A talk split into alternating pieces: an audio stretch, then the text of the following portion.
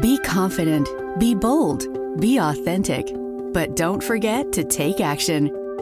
This is Ordinary to Badass, where our stories empower women to step into the spotlight of their own lives and pursue what they're truly passionate about.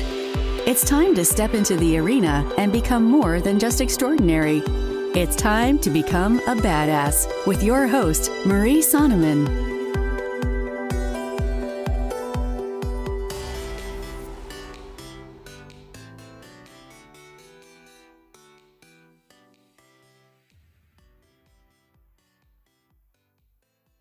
Welcome to Ordinary to Badass, episode number 146.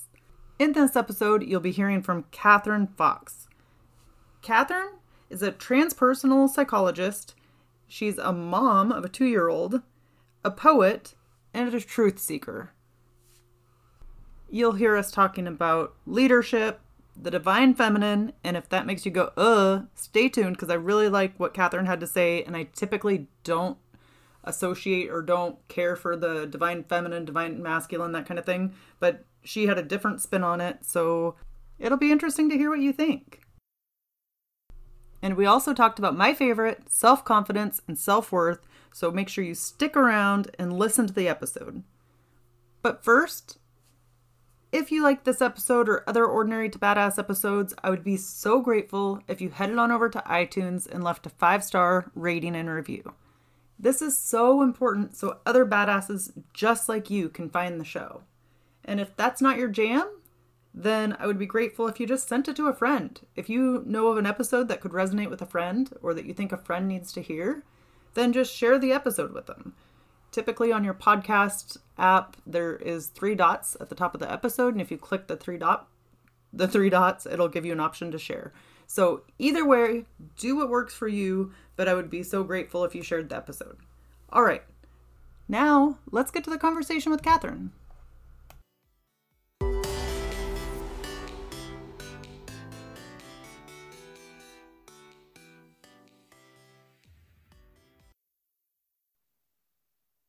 Welcome to Ordinary to Badass. Whether you're ordinary or badass, I'm so glad you're here. Today's guest is Catherine Fox. Catherine, thank you so much for being here. Excited to have you on the show. Thank you. I'm really honored to be here. So before we go any further, I've got to ask you, do you consider yourself to be ordinary or badass? Of course, a badass. Woohoo! I love when people just own it. Have you always felt that way? I've always walked a very individualistic path, I would say. I've always been very brave in standing in my own truth, even if that came with, painful headwinds. But I never considered myself to be cool. And the word badass in itself is something that I, for a very long time, associated with being cool, and I was never really cool, unfortunately. I always wanted to be cool. I was never cool. I was always very deep. I always wanted to get to the core of things. And so I've always been passionate about personal growth, about awakening, about becoming really intimate with life. I always wanted to go beneath the surface, to understand what makes people tick, what makes me tick. And to really uncover who I truly am. And this is also something that I'm now passionate to helping others with. Yeah. I love that. So with the badassery, was there a turning point for it? There were many, many situations in my life that were not easy. I would say my whole situation in my childhood, I found not easy to deal with. I didn't grow up in a violent family or something like that, but I never really felt seen, and I never really felt understood. So I kind of felt like a stranger in my own family for a very long time. And it kind of triggered that process of trying to understand how family dynamics work, why things are the way they are. And I also have always had a very strong spiritual connection. not in the sense that I grew up in any religious context, really. I mean, I have been brought up in a Christian context, but that has never been really like a lived experience very much. But I have always been very spiritual in the sense of that I always felt very connected to something greater. And that has also, like, there were a few turning points where I had some experiences that were very profound for me, and that kind of showed me that I'm held, you know, despite the fact that I didn't feel held in my family so much, but I felt held in a greater cosmic context. Do you know where you got that from? Oh, that's such a good question. I don't. I think it's a bit something that I consider now to be born with, you know, like maybe, I don't know whether, I'm not really clear whether I believe in past lives or not, but I definitely believe that we don't come as how do you say, an empty, like not a page to be written on. You know, I feel like our souls have had experiences before, and so I felt like, you know, I have always carried a deeper wisdom in my heart that was always beyond my years. I think, like when I was 11, for example, I started to write poetry, and the poetry just came through me in a way, you know, about topics that my 11-year-old mind couldn't really grasp. But there was always this, I was always able to tap into something that was beyond my years, that was beyond my own knowledge, a greater wisdom, a higher self, maybe, I don't know. I love that. Yeah, it reminds me of my little brother. For some reason, he just had like always just like an old soul. It's like, where does that come from? You know? Yeah, we probably will never know, but you know, it's just the way it is. We are all unique in our being. Yeah. So Catherine, can you tell us a little bit about yourself? Sure. So, okay, where to start? Well, I'm a transpersonal psychologist. Not such a big surprise that I went down this road. I'm a passionate truth seeker. I'm working as a coach. I'm a loving mom of a 2-year-old. She turned 2 yesterday. And I am a poet in my heart. I love to write and to speak. And yeah, I assist women in manifesting their highest possibility, so to say, and up leveling their impact by peeling off the layers of conditioning, you know, cultural conditioning, systemic conditioning, religious conditioning that keeps them hostage to a version of themselves that is not really true to who they are.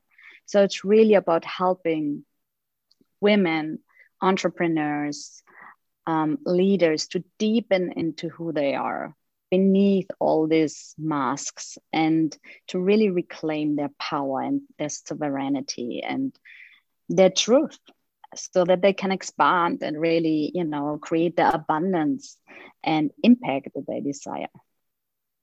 So how can we start to peel back those layers? I know that's a complex question, or it's different for everybody, but how can somebody start to try to peel those back?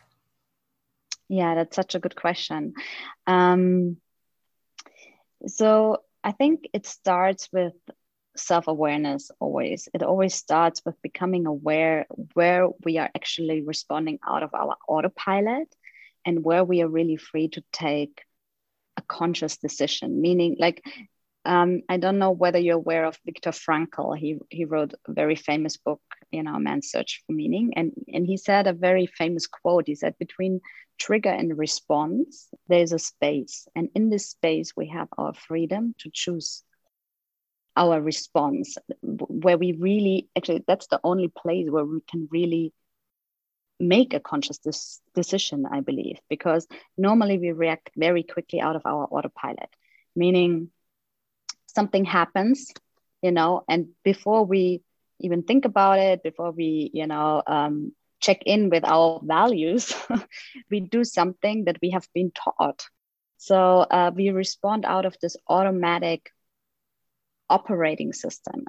And so the first step, I would say, is becoming aware of that and saying, okay, you know, slowing down is one important step in that, because slowing down really allows us to become intimate with who we are. because that gives us a moment to breathe and to say, okay, is this really how I want to respond? Is this really true to who I am? Is this a response that is that comes out of this free expression of my soul, or is it just an automatic, instant reaction? And by doing so, I think we learn step by step to really dig deeper into who we truly are, and to also part of that is also, I think, really becoming intimate with our values. What is it that I really want to stand for in this life? What is it that I really care about? Because we all have values, but when we don't reflect about them, we very often live values that are not necessarily ours. They might have been, and that doesn't mean that they are bad in any way. They can be perfect, absolutely. But if they are not yours, they will lead you to live a life that is not necessarily true to who you are. Meaning, for example, if in your family, performance and money is a big thing, and that has been is something that is defined as success, you will have learned very early to tap into that and to become a performer, to be a high achiever, maybe. If love has been traded for performing well, you will have learned to do exactly that in order to belong. And later on in life, you might follow down this track, just doing, hustling, achieving, but you still might feel empty because something just doesn't feel like it is really you, right?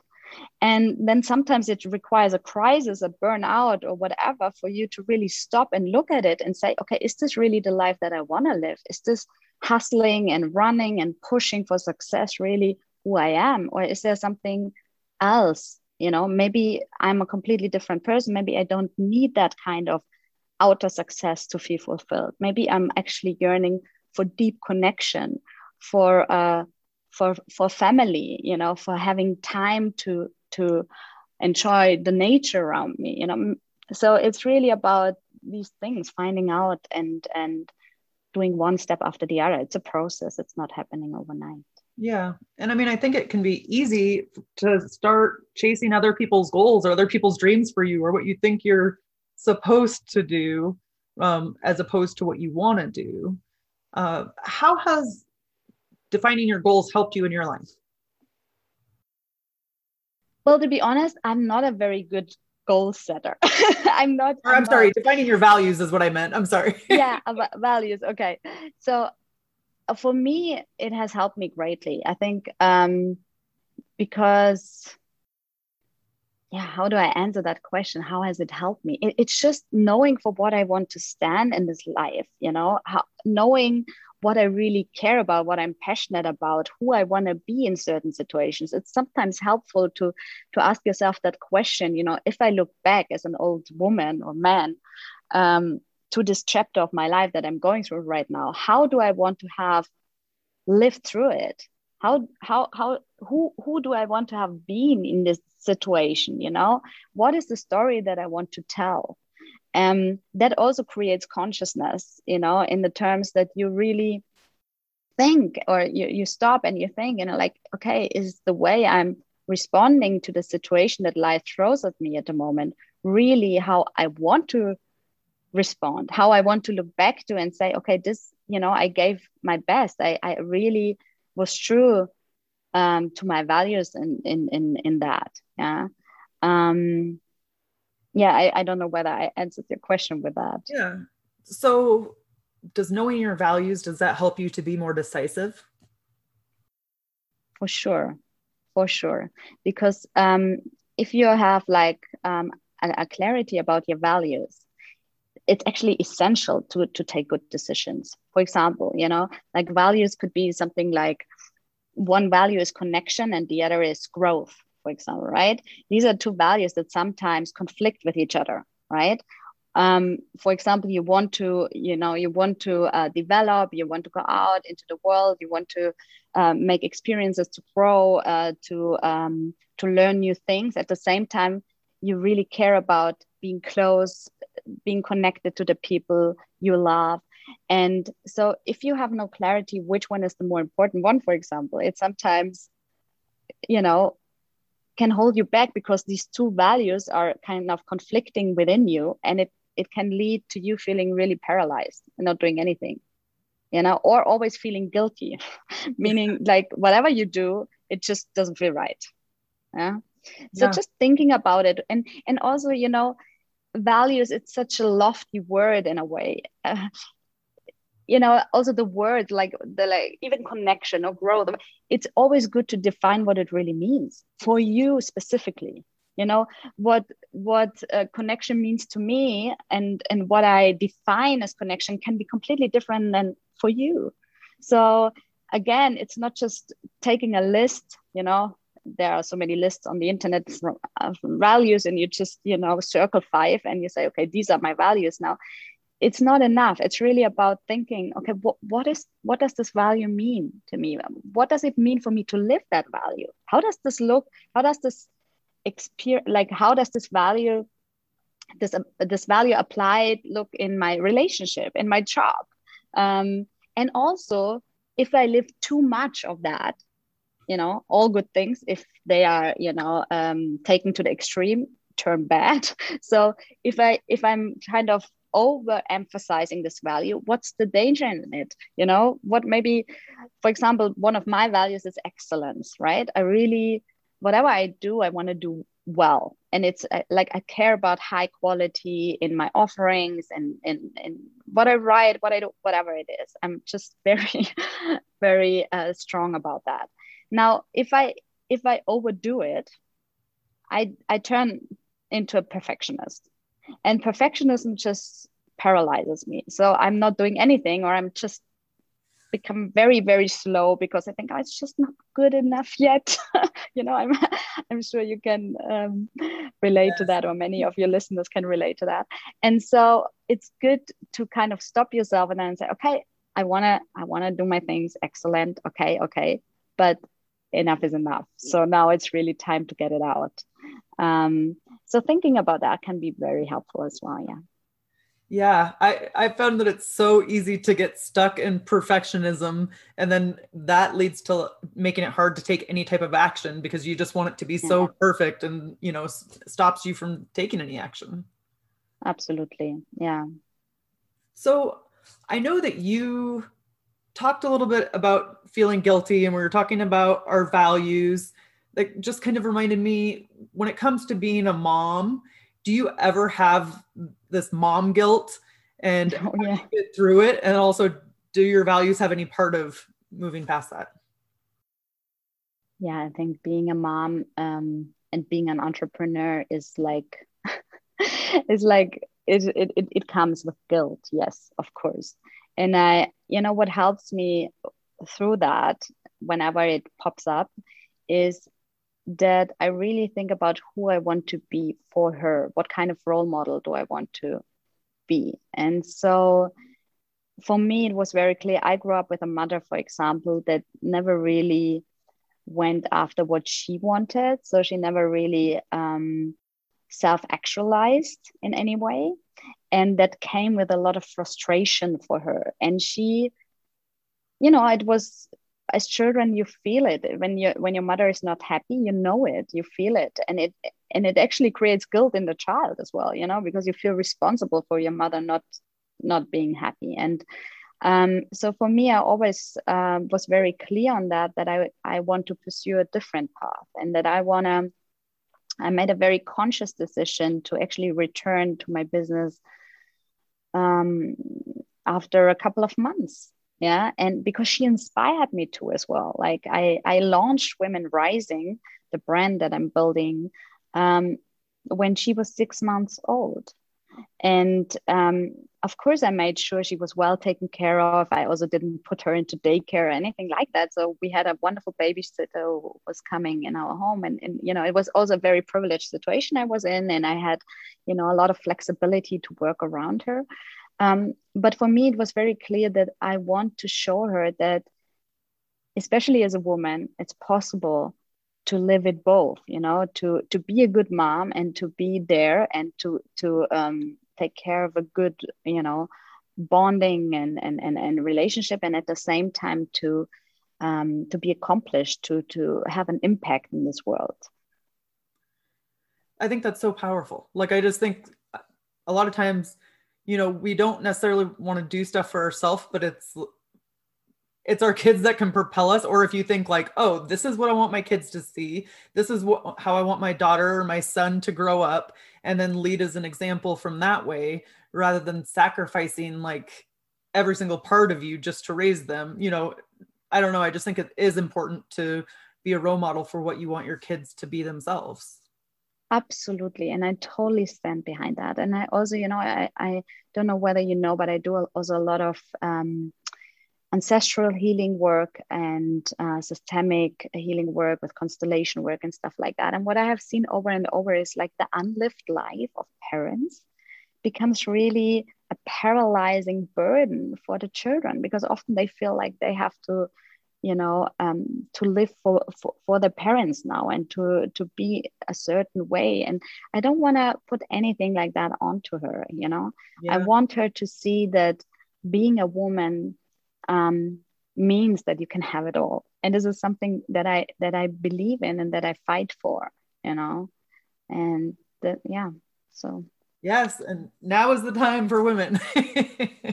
I think it's such an important time for women. And it's really, if I see what is going on now in Afghanistan, which really breaks my heart, seriously, I have had difficulties to sleep the last few days because it really gets to me so deeply. And I feel like, you know, especially here in the West, where we have the chance and the freedom to really create a life that we, you know, that changes something for others, that has an impact, that shows also that, you know, life can be more than just paying your bills, right? We have almost the responsibility to take that gift and turn it into something beautiful for ourselves and for others. Yeah, it could be so easy to forget that we have opportunity. Not everybody in other countries has the same opportunity that we do. So yeah, to take advantage of that. I love that. Yeah. And being aware of our privilege, because it's a huge privilege. We have so many privileges that we are often not aware of. You know, being white is a huge privilege.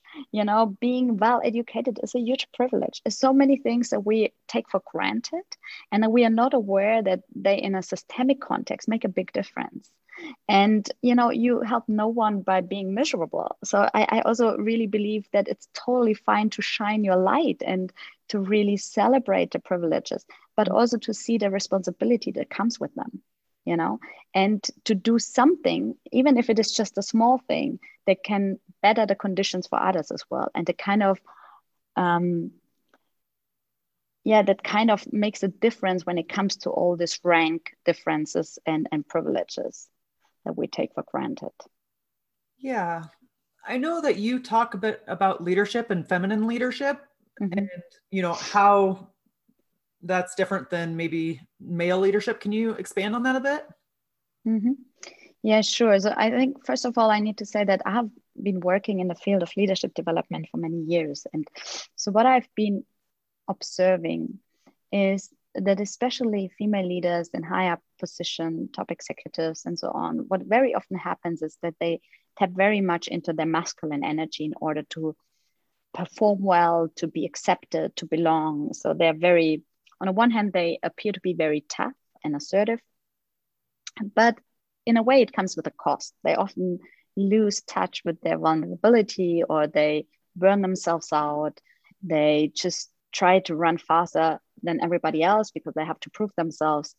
And it's quite sad to watch. Yeah. And I believe there's a different way. And I've been observing that as well and witnessing that as well. And this feminine leadership that I'm talking about is built on our feminine strength, on our feminine resources, meaning, and I want to be clear that when I talk about feminine, then I'm speaking about an archetype within us. It's an archetypical energy that many people only associate with being soft and gentle and compassionate and loving, but feminine can be so much more than that, because there's also a fierce part to the feminine. And when you look into mythology, you see that there are many goddesses, fierce goddesses, dark goddesses, you know, that embody qualities that we have often forgotten about, or that we normally associate with the masculine, or that we see as something that is, you know, not really part of our feminine nature.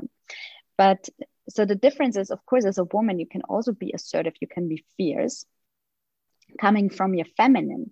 The difference is that it's more connected. It's more building on connection.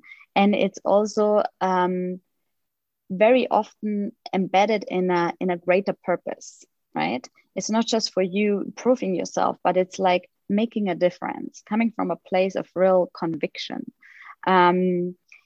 And it's also about, especially for the entrepreneurs that are listening, it's really about understanding that it's not about that success is not made by you hustling more and doing more and, you know, cold calling more and so on. But there's a completely different way of doing business that is building on your magnetism as a woman, that is building on pulling opportunities towards you and not pushing for them. And that has something to do with really aligning with who you are and aligning with your desires and really understanding the energetics behind business and money. And it's becoming more and more popular. I mean, many more other coaches are talking about these things, and I love that, because I really believe that more people need to know about that. That there is an easier way, you know, and that it's okay to live your pleasure and to enjoy life, and also and while you're being an entrepreneur and making a difference for other people. You know, and creating some really cool, badass stuff in the world. Yeah. But I mean, I think that it can go like so much further than that too. Even just no matter what, if you're a mom, you're a leader. You know, like if you're walking through this life in some way or another, even if you're not a mom, you could have like nieces or nephews or somebody, you still have a leadership role in one aspect or another. And you get some decision or some choice over how you go about that role. Absolutely. And I love that you actually point that out, because we sometimes forget that leadership has not necessarily something to do with a certain function or authority that is assigned to you, or position. Yeah. But it's really an attitude, actually. It's really taking on responsibility and stepping into this capacity of mobilizing people towards greater purpose, because this is what leadership is really all about. It's not about authority really, or a certain position, but it's really it can be exercised from any place and any position that you hold. And also moms, of course, are leaders. Actually, they have to be very strong leaders, especially if you have a strong child and experience that every day. Yeah. So how can we step into our feminine energy? So again, I start with the same thing. It starts always, always, always with self-awareness.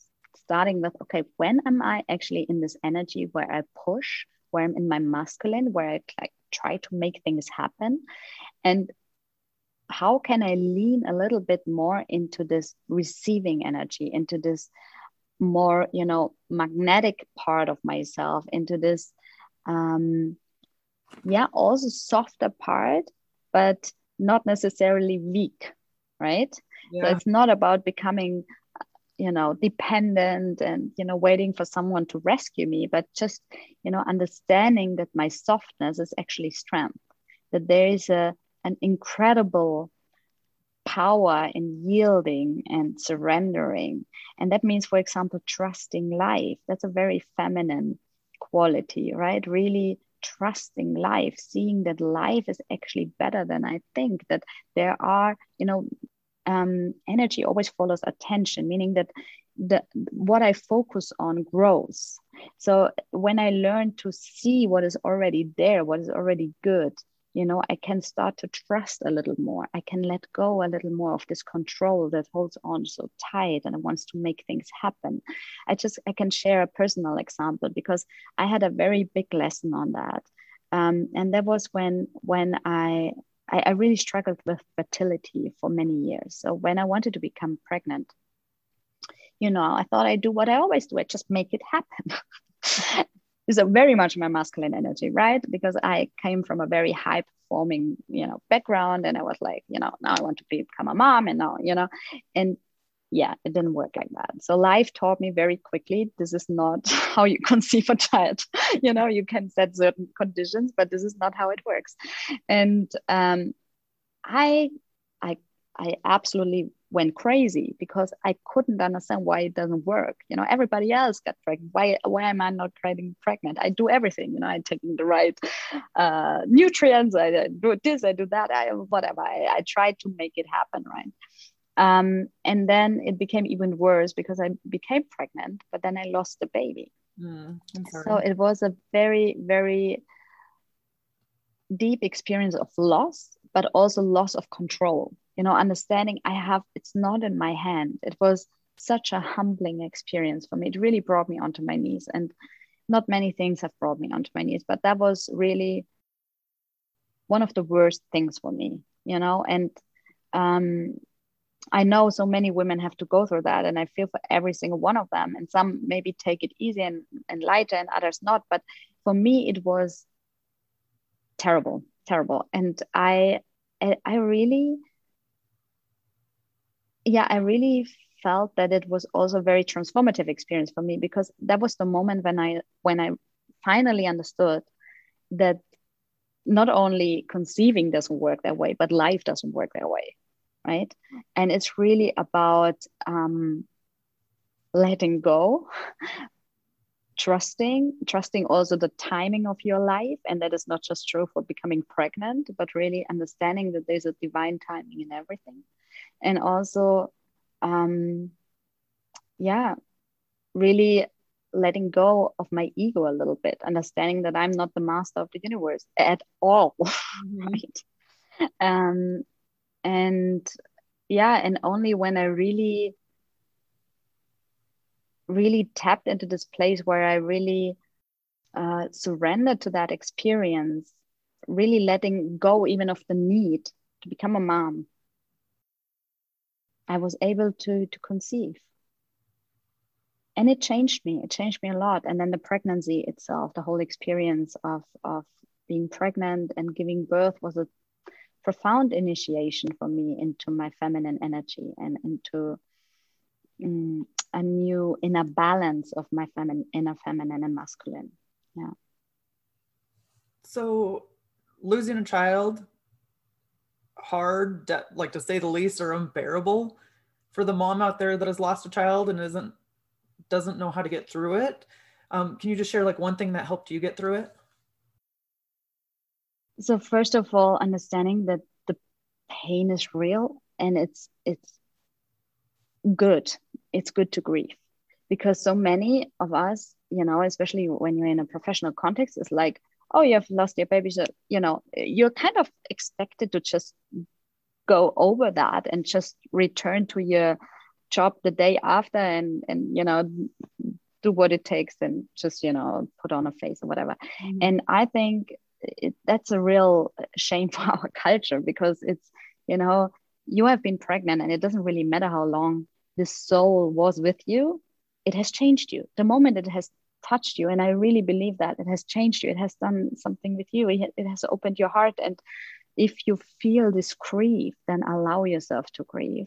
And grieving takes time. Everyone who has lost someone dear knows that, you know, grieving goes through different phases, you go through different emotions, and it requires maybe someone to talk to. I actually also, in that phase of my life, I looked for a therapist, and I really talked through that experience, and it helped me a lot. And I also realized how it relates to other experiences in my life. And so it was, you know, it can turn into an experience of growth if you let it, like every crisis in our life, right? When we really are willing to look at it, to confront it, to acknowledge it, and to acknowledge what is, because, you know, resisting the experience doesn't help either. You know, if the baby or whoever is gone, he is gone. But at the same time, we can grow from it, from whatever we go through in life. I really believe that. And it has to do with our willingness to embrace the full experience, to embrace the emotions, but also to embrace the gift that lies in it. Mm-hmm. And to really ask yourself that question, what's the gift? What's the blessing in this hardship, in this pain? That's difficult to answer maybe when you're at your lowest point, but if you continue to ask the question, you will find the gift, because there always is a gift. Yeah. And it can be hard because part of you just wants to shove it down, shove it away, not think about it, because you're worried you're going to be overcome with grief. And then also how society is, like you're talking about, like soon after they expect you to be over it or back to work or, you know, put on a brave face. So it can be hard kind of finding a happy medium or finding your resolve or what heals you while still dealing with, you know, the society around you and their expectations. Absolutely. Absolutely. But I think that's true for all experiences in our life that are hard. We always have the choice, you know, whether we suppress it and turn away or whether we turn towards it. And that's something that I'm also, like in my work, I'm doing a lot of shadow work with my clients as well. And this is exactly that, turning towards where it's hurting, turning towards where I don't want to look at, turning towards the parts of myself that I rather, you know, disown and really taking it all back into your heart and really looking at it, feeling it. And that's easier with someone else by your side, because that's why mentors, coaches, therapists are so important, because, you know, holding it on your own is so much harder than holding it together. Yes. So for the person that doesn't know what shadow work is, can you explain that a little bit? Yeah. So first I have to explain what the shadow is. So there is, so as part of our, when we grow up, you know, we learn very quickly how we have to be in order to belong, to be loved, to be acceptable to our environment. And this is how our persona forms. That is basically kind of a social mask, but it's also who we are. It's like, you know, the being that we project out into the world. But this is not all who we are. There is a part that we have learned, you know, certain qualities and we have learned to suppress, and that becomes part of our shadow. Also emotions, for example, that we have learned to suppress from early on, or that were too big to process, or trauma that was too big to process. We have very often learned to suppress, to reject, and it's being pushed into our shadow. So the shadow is basically part of who we are, but we are not really conscious of it. It shows up though, it leaks out, it shows up in certain reactions, it shows up when we, in our relationships, for example, suddenly behave like a 5-year-old and, you know, and wonder where is this coming from? So it's like, we all know this situation. So it's not like that we don't know it, it's just that we don't really want to look at it and want to confront it, because it's often very painful to face these parts of yourself. In shadow work, in shadow work is actually, to answer your question, shadow work is really turning towards that and taking that on, really looking at it, really looking. And for example, a question, maybe that's more practical, a question that you can ask yourself in order to become aware of your shadow is, what people trigger you the most? What, you know, how do you not want to be?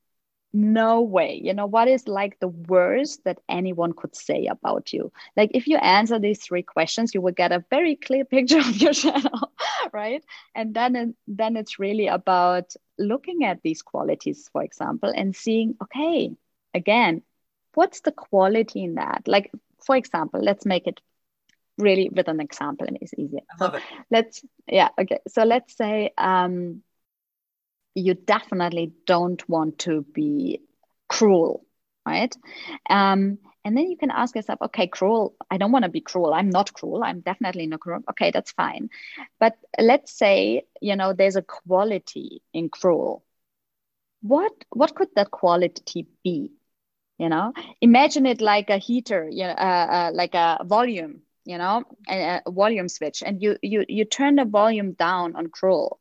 What lies on that continuum that could serve you in a way to actually become more efficient, to become more whole? So, for example, what are cruel? The question that you can ask yourself, and maybe you want to answer that: what are cruel people really good at? Being mean.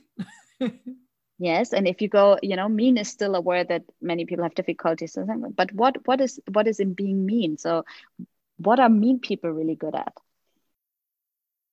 I don't know that this is the answer you're looking for. Like, what comes to my head is being defensive, like defending themselves or protecting themselves. Yes. That could be one answer to it. There are many answers to that, and depends on who's answering the question. But for you, it means, okay, there's a quality in that cruelty to defend your boundaries, to protect yourself. So there might be something that you struggle with from time to time, you know, not you now, but the person that is, you know, disowning the cruel, right? So that's something that that you could look at, you know, because in all of these qualities, like all of that, we are everything. Everything is like potentially part of us, right? And it's really... or like, for example, another quality that could be in cruel is, you know, feeling and living your anger. Like people that are very afraid of being cruel often have disowned their anger as well, or their rage, for women especially. You know, you're not a good girl when you're rageful and angry and, you know, throwing things. So we have learned very early on that this is not acceptable. So many of us have disowned their anger. And then later on in life, we wonder why everyone oversteps our boundaries. And, you know, it's kind of why nobody respects who we are, right?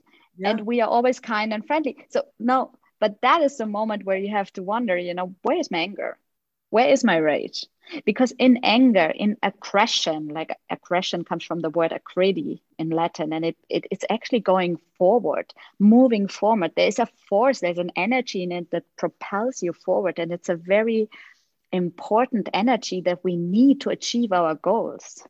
So aggression in its purest sense is actually very healthy if it's not turned against others. Of course, I'm not talking about becoming violent and aggressive towards you, you know, but it's about knowing about your boundaries, protecting your boundaries, standing up for your boundaries, not only your own, but also maybe others. Yeah. So what came to mind for me is aggression can seem like it's a masculine energy though. And I definitely think women need to be able to, you know, express their anger because it is suppressed, but where does that come into the dynamics with the masculine energy, but also being able to express your own feelings or anger? Yeah, absolutely. There is something what I call the fierce feminine, and the fierce feminine, as I said, I think it's the answer is very similar to what I said before. The fierce feminine has also an aggression to it, right? Like if you think of I don't know whether you're aware of the Indian goddess Kali, right? That there's a very interesting myth, the myth about Durga.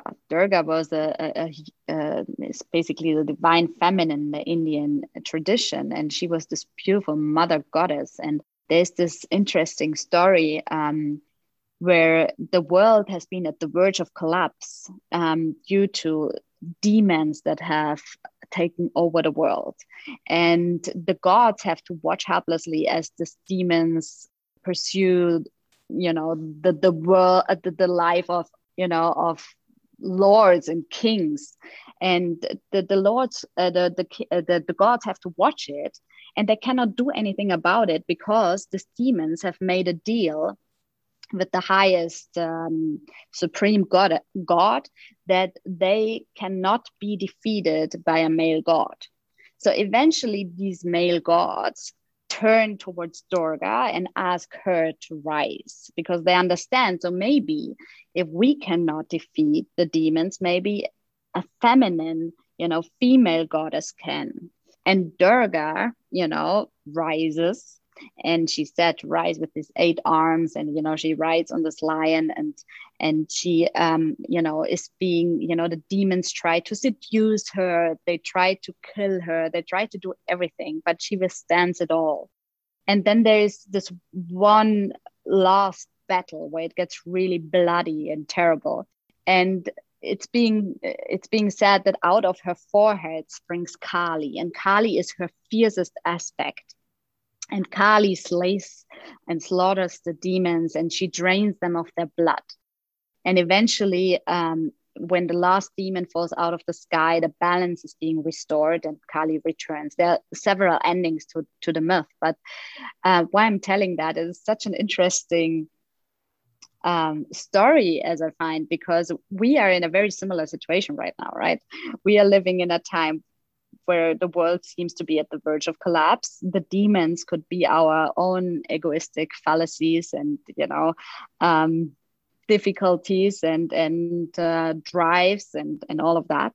And now I believe that the fierce feminine, is exactly what we need now. We need this mother goddess and this fierce aspect of herself that dares to be angry. And there is so many things that are going on in the world right now that deserve to be angry about.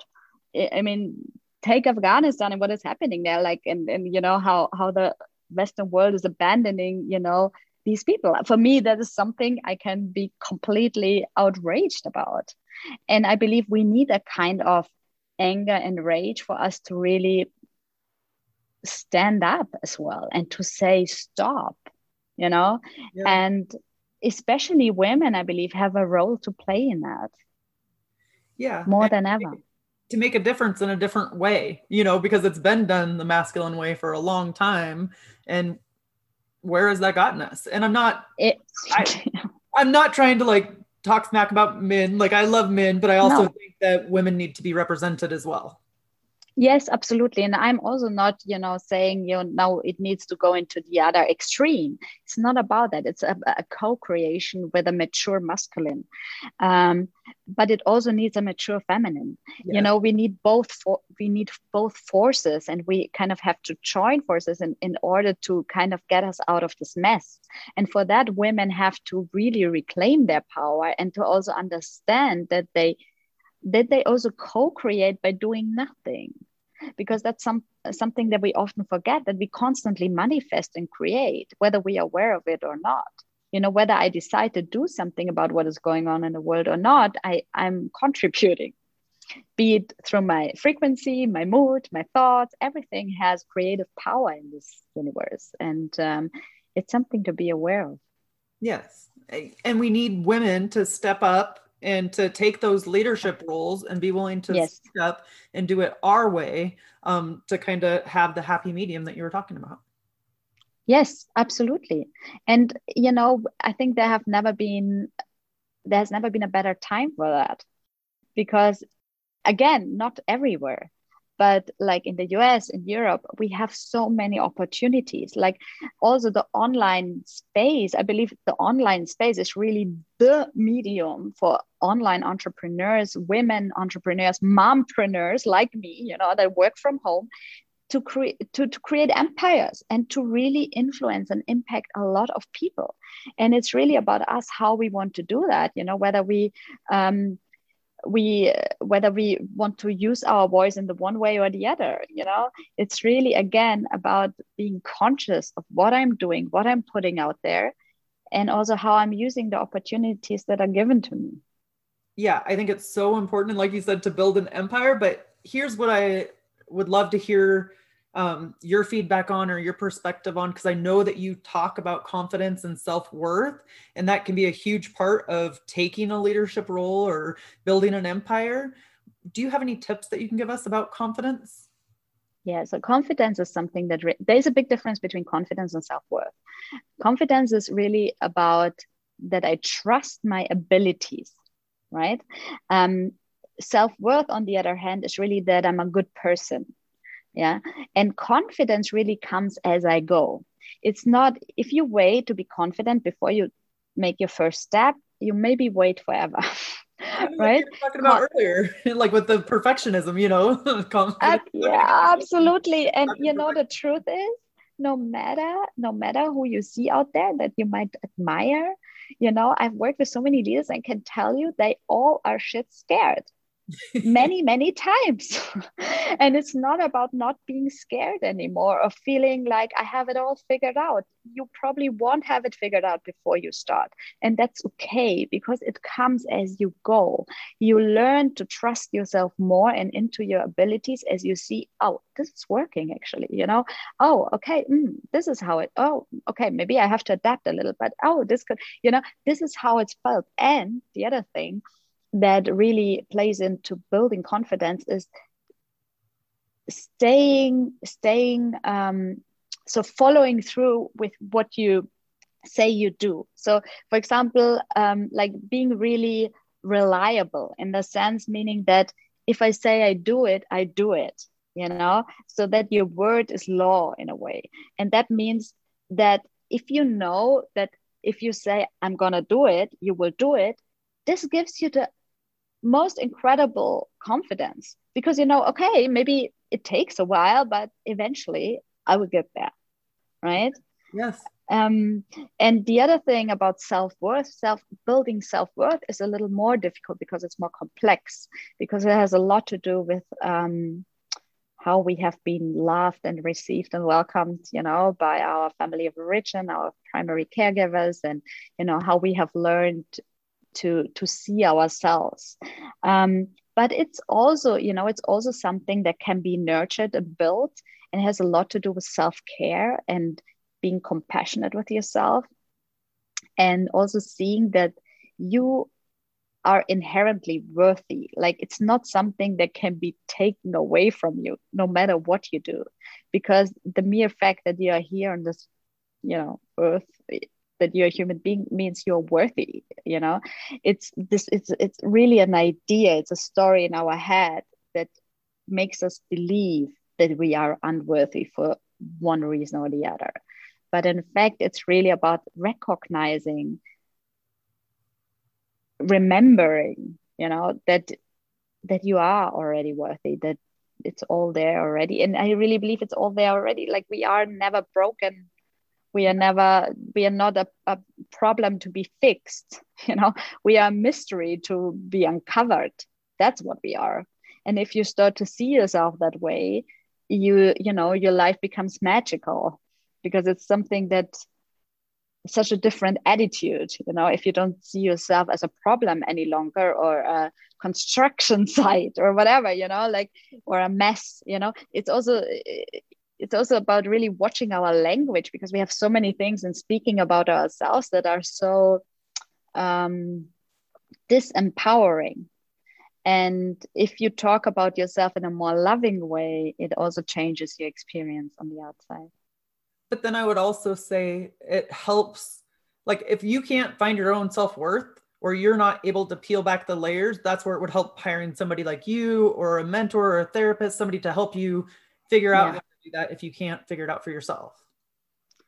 Absolutely. I really truly believe in the power of having mentors and working with a coach, because it's, as I said before, it's so much easier with, you know, first of all, healing and happens always in relationship. It needs relationship. Do you still hear me? Because I think my okay, good. Okay, perfect. So it always, healing needs relationship, because when, like, a trauma happens, for example, something goes out of relationship. So bringing it back into relationship is a healing movement. And so that's why, you know, a connection like that is important. That can also be friends, of course, you know, where you can have deep and profound conversations. And everyone who has good friends knows that it can be very healing to have good, you know, deep girls talk or whatever. But then on the other hand, why a professional coach can be helpful is because the person can see you on a level that you cannot see yourself often. And to be reminded of your brilliance, of your beauty, of your power, and helping you, you know, and being helped to reclaim that part, to take it really on, to step into that more, you know, being, you know, gently, you know, pushed at times, but also help in it. it can be an incredibly freeing experience, you know, and you suddenly allow yourself to make steps that you didn't dare before. And that's why coaching is so powerful, I believe. And I mean, there are so many different kind of coaches out there, and, you know, it depends on how you work and so on. The way I work is very deep. So I'm also really interested in the roots of an issue. So I'm not like, I would say I'm more therapeutic in my approach. But this is due to the fact that I believe that when we really want to expand big time, we have to heal our intimacy wounds. We have to heal our ancestral wounds that we carry, because it's not all just mindsets, you know. Of course, it's good to have the right mindset and the right attitude and, you know, work with your beliefs. But this, in my experience, can only get you so far. And then there's a point where this stops. And then, you know, there's a deeper level to our healing and to our expansion. And that very often has to do with our unconscious desires, with our, you know, self-sabotage mechanisms that lie deeper, or even with inherited family trauma that you carry that you're not even aware of, right? And that influences your experience in the here and now, and whether you can have a happy relationship or a successful business. So, yeah. Yeah. And I'm talking a lot. You're good. I love it. You have good things to say. But I think there's strength in asking for help. And most of us need help at some point or another in our life. And maybe it's the masculine energy that thinks it's weak to ask for help. But I definitely, and I've been to a therapist and had coaches and mentors, you know, and it has changed my life. And I used to be the person who would be like, nope, that's weak. But no, I mean, it is harder and it is work to go through all your emotions and your feelings. But like, there's so much on the other side of that. Yeah, I totally see that in my life as well. Like, mentors have been so essential in my own expansion and my own growth, and really coming back home to myself, because this is really what it's all about, you know, remembering who you are at your core and just living it unapologetically. Yeah. So good, Catherine. So good. So let's end with a tip to encourage women who are in the arena fighting for the life that they want. One tip. It's always so difficult for me to pinpoint it down to one thing. Wow. So now I'm lost for words. I think I said so many things already. So for me, it's really about the willingness to look deeper, to really look deeper, and to really not give up. That there is, you know, if you want something, if you fight for a better life, if you really, you know, desire something different in your life, then just go all in. And by that, I mean saying I'm in that for life. I'm not pulling out, no matter how long it takes. And no matter what I have to, you know, heal and confront in order to be the best version of myself. But if I look back at the end of my life, I want to say, yes, you know, she did it, or he did it, you know, and he gave his all, or she gave her all. And yeah, I believe in that. And that's a choice we can make, no matter the position or the circumstance you are in. Yes. Oh, to be yours. You heard it from Catherine. Go all in on your life. I love it. So Catherine, how can we connect with you? Yes. So, I'm looking forward to connect on Instagram or Facebook, whatever your preferred social media channel is. You can also visit my website, which is www.womenrising.co. And I also offer a couple of programs. I'm working on a couple of online programs that will be launched this autumn. And I also launch a new free masterclass very soon. And there are many ways to connect with me. So if you want to know more about me or my work, just reach out. It's also easy to just drop an email. I'm actually very conservative in this as well. Yeah. And what's your Instagram handle? womenrising_co. Okay, perfect. Catherine, thank you so much. You have been a total badass, and I've enjoyed hearing your story. Thank you so much for having me. And with that, we'll end our show. to all the badass women out there staying in the arena, wherever you are, whatever you're doing, own it and get after it.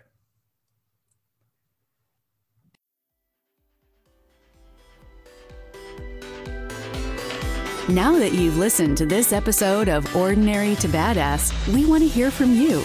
Go to our website, ordinarytobadass.com/podcast, and submit your own experience on how you took your life from ordinary to badass and get the chance to be on a future Spotlight episode of the show. That's ordinarytobadass.com/podcast.